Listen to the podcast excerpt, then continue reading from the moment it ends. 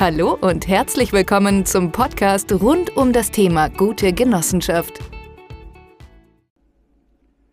Hallo und guten Tag. Heute geht es um das Thema genossenschaftliche Rückvergütung nach 22 Körperschaftsteuergesetz. Ich habe das mal das Kriminalstück steuerliche Rückvergütung genannt. Was wird Ihnen in den meisten Videos im Internet erzählt? Haha, ganz tolle Sache. Sie buchen, die Sie beschließen, dass die Mitglieder Geld zurückbekommen am Ende vom Jahr, und zwar in der Höhe, wie die Genossenschaft Gewinn gemacht hat. Ähm, die Genossenschaft bucht das in ihren Aufwand, das heißt, dafür zahlt man keine Steuern.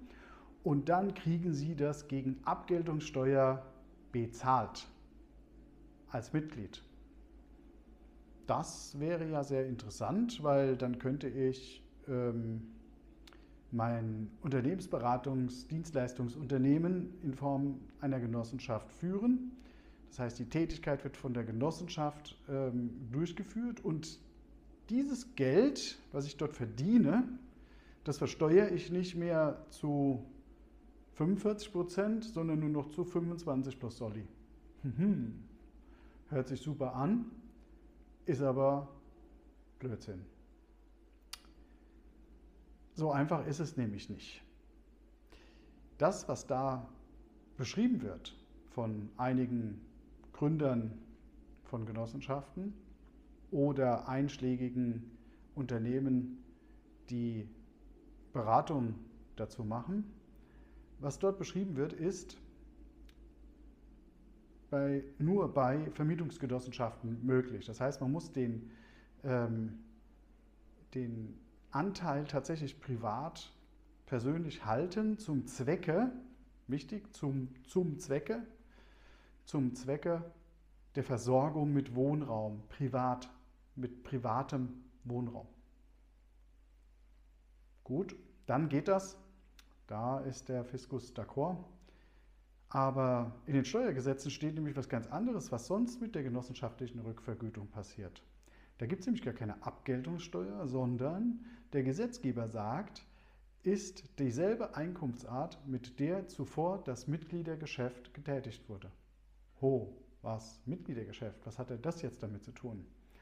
Ja, das ist die elementare Grundlage dafür. Was ist denn überhaupt diese genossenschaftliche Rückvergütung? Warum gibt es denn das bei Genossenschaften? Naja, verhältnismäßig simpel erklärt.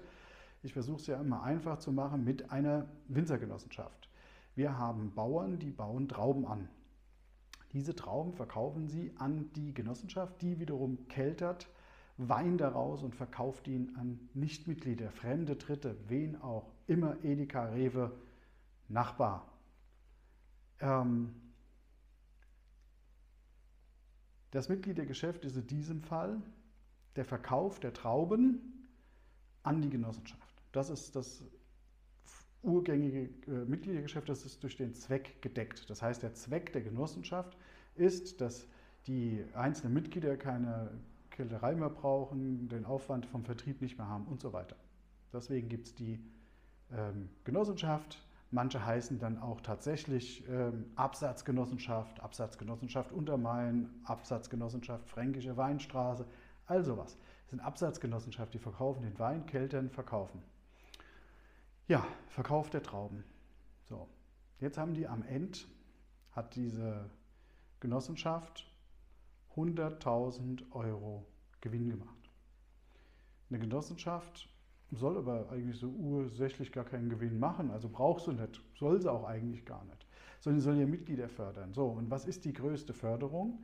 Naja, dass diese Bauern ähm, für, ihr, für, ihre, äh, für ihre Trauben mehr Geld bekommen. Weil das sagt nämlich dann im Prinzip das Genossenschaftsgesetz an, naja gut, wenn du halt so wenig ähm, an deine Mitglieder bezahlt hast, einen Überschuss hast, dann sollst du jetzt die Möglichkeit haben, das am Ende wieder zu bereinigen. Das heißt, das liegt im Geschäftsbetrieb, dass man das vorher nicht abschätzen kann. Ist ein gutes Jahr gewesen, sonst geht es immer auf.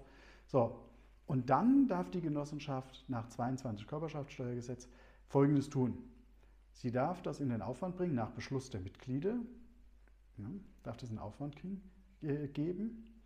Und dann wird es an die Mitglieder verteilt. Und zwar entsprechend dem, was sie vorher an Trauben geliefert haben. Also das heißt, der Bauer, der eine Tonne Trauben geliefert hat, der bekommt einen Faktor und der, der fünf Tonnen geliefert hat, bekommt fünf Faktoren.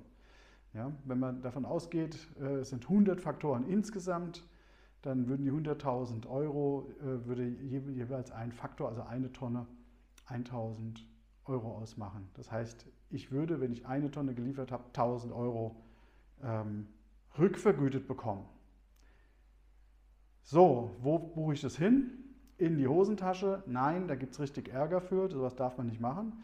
Ähm, sondern die genossenschaftliche Rückvergütung ist ein nachträglicher Ertrag aus Trauben, eventuell periodenfremd, weil im Folgejahr.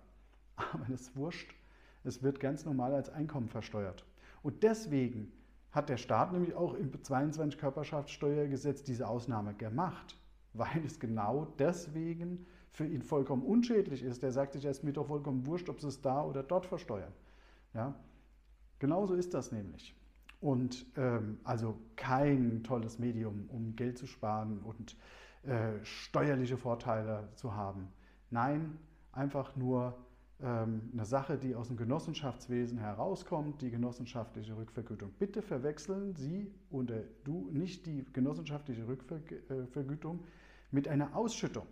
Die Ausschüttung bei der Genossenschaft läuft genauso wie bei allen Körperschaften, anderen Körperschaften auch.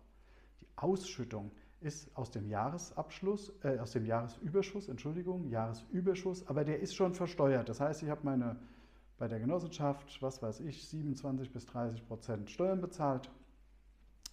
Und dann beschließen die Mitglieder Ausschüttung. Auch da können sie 100.000 Euro ausschütten, aber dann haben sie ja kein Mitgliedergeschäft, dem das gegengerechnet wird. Also geht das entweder pro Kopf oder, ähm, wenn nicht pro Kopf, dann nach Geschäftsanteil. Und ähm, auch da wieder genau dasselbe. Ähm, wir haben 100 Geschäftsanteile, jeder Geschäftsanteil erhält 1000 Euro. Wie wird es versteuert? Hm. Wenn es an eine Privatperson ausgeschüttet wird, 25% plus Soli, also Abgeltungssteuer. Wenn es ähm, an eine ähm, Körperschaft oder Kapitalgesellschaft ausgezahlt wird, ähm, Schachtelprivileg 95% steuerfrei, 5% werden zum Regelsteuersatz versteuert, also rechnerisch zwischen 1,5 und 1,65% Steuern. Aber Achtung, dann ist es nicht in Ihrer Tasche. Ne? Dann ist es in der anderen Kapitalgesellschaft oder anderen Körperschaft. Ähm, das sollte man auch nicht vergessen. Ganz wichtig. Also die genossenschaftliche Rückvergütung ähm, ist kein Steuersparinstrument und äh, das Ausschütten funktioniert genauso wie bei jeder anderen Körperschaft auch. Glauben Sie mir, ich weiß, ich stehe immer wieder Spielverderber da, weil andere was anderes sagen, aber Sie wollen ja auch nicht wie die anderen Steuerstrafanzeigen äh, haben. Und deswegen empfehle ich Ihnen einfach da im Zweifel mal direkt beim Finanzamt nachzufragen, wie die das sehen. Die werden Ihnen das bestätigen mit der genossenschaftlichen Rückvergütung.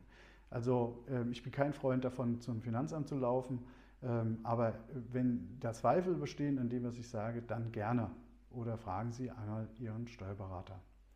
Ich wünsche Ihnen das Beste und es tut mir leid, dass wir da nicht weiterhelfen können. Aber es gibt viele andere Vorteile, die eine Genossenschaft hat.